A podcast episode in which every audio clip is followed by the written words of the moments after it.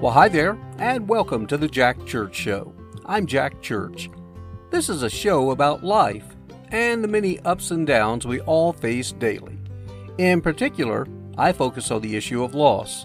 Now, that can be everything from, in my case, the loss of my beautiful wife, or for you, it may have been the loss of a parent, a grandparent, child, spouse, pet, job, you name it.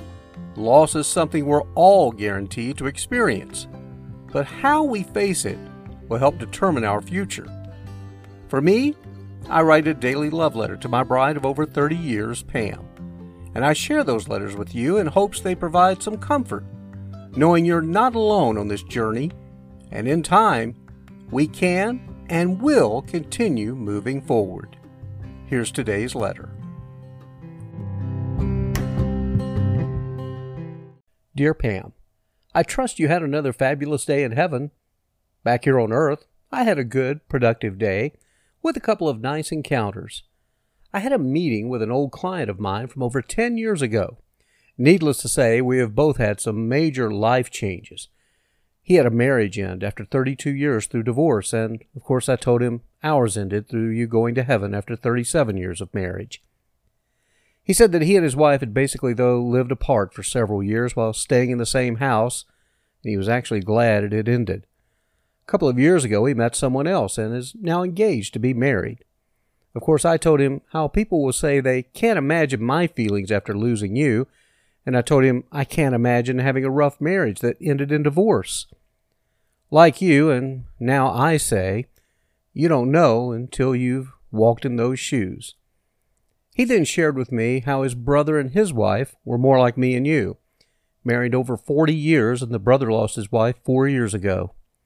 He said even now his brother struggles daily and can't, to this day, even sleep under the same covers of their bed.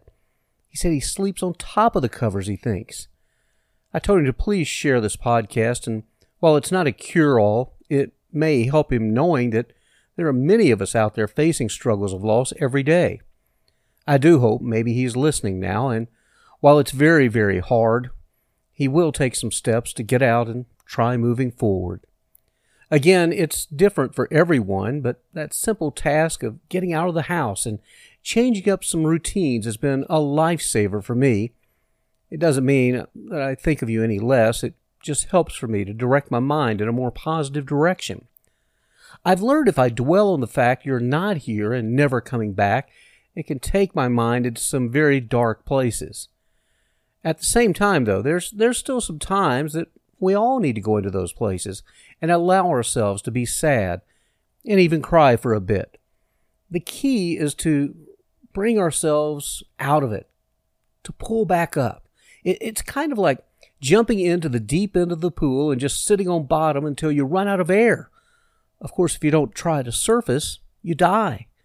So instead of sitting on the bottom, I always make my way back to the surface and get my head above water. Otherwise, this day went pretty well. It was long, and I ended up staying an extra night here at the hotel, and that's where I am as I'm writing this letter to you. When I went to check in late in the afternoon, I told the lady named Gina at the front desk that I sure hadn't planned on coming back tonight, but work was keeping me over for an additional day. She laughed and said, Well, I guess your wife will be disappointed. To which I replied, Well, if this was a couple of years ago, I would also be very disappointed because I hated being away from her. I then explained how you were in heaven now, and being on the road was actually better for me, and I really don't care how long I'm out. Then she said something that kind of set me back a little bit. She said, You know, in a way, I know what you mean because my son died a few years ago from a seizure.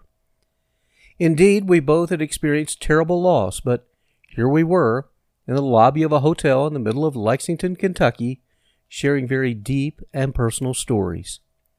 We talked about our faith and the belief we had in seeing our loved ones again, but of course the ache in our hearts will always be there. She had a beautiful smile, and I told her I was thankful she was working the front desk today. I gave her a couple of cards and told her to please stay in touch. I truly hope she does, as I continue to meet people from all walks of life, from all over the country, and some even from around the world that I hear from. And with each of these encounters, I do believe we gain strength as we see others dealing with these same issues, yet working hard to keep a positive outlook on the future. As for the rest of my day, well, it wrapped up with a nice dinner in downtown Lexington, along with a nice walk where I made a pretty cool video for our YouTube channel. Now I just need to set aside some time to edit and post it. But then again, time is one thing I seem to have plenty of these days as I continue moving forward without you in 2021.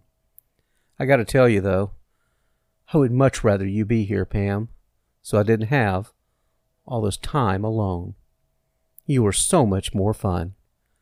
I miss you, and I love you forever and always. Jack.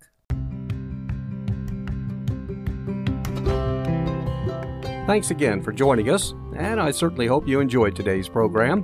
My prayer is that you found some comfort and hope in the future. If so, please share this program with others that may benefit and ask them to subscribe. You can also send us a note or comments to the Jack Church Show at yahoo.com.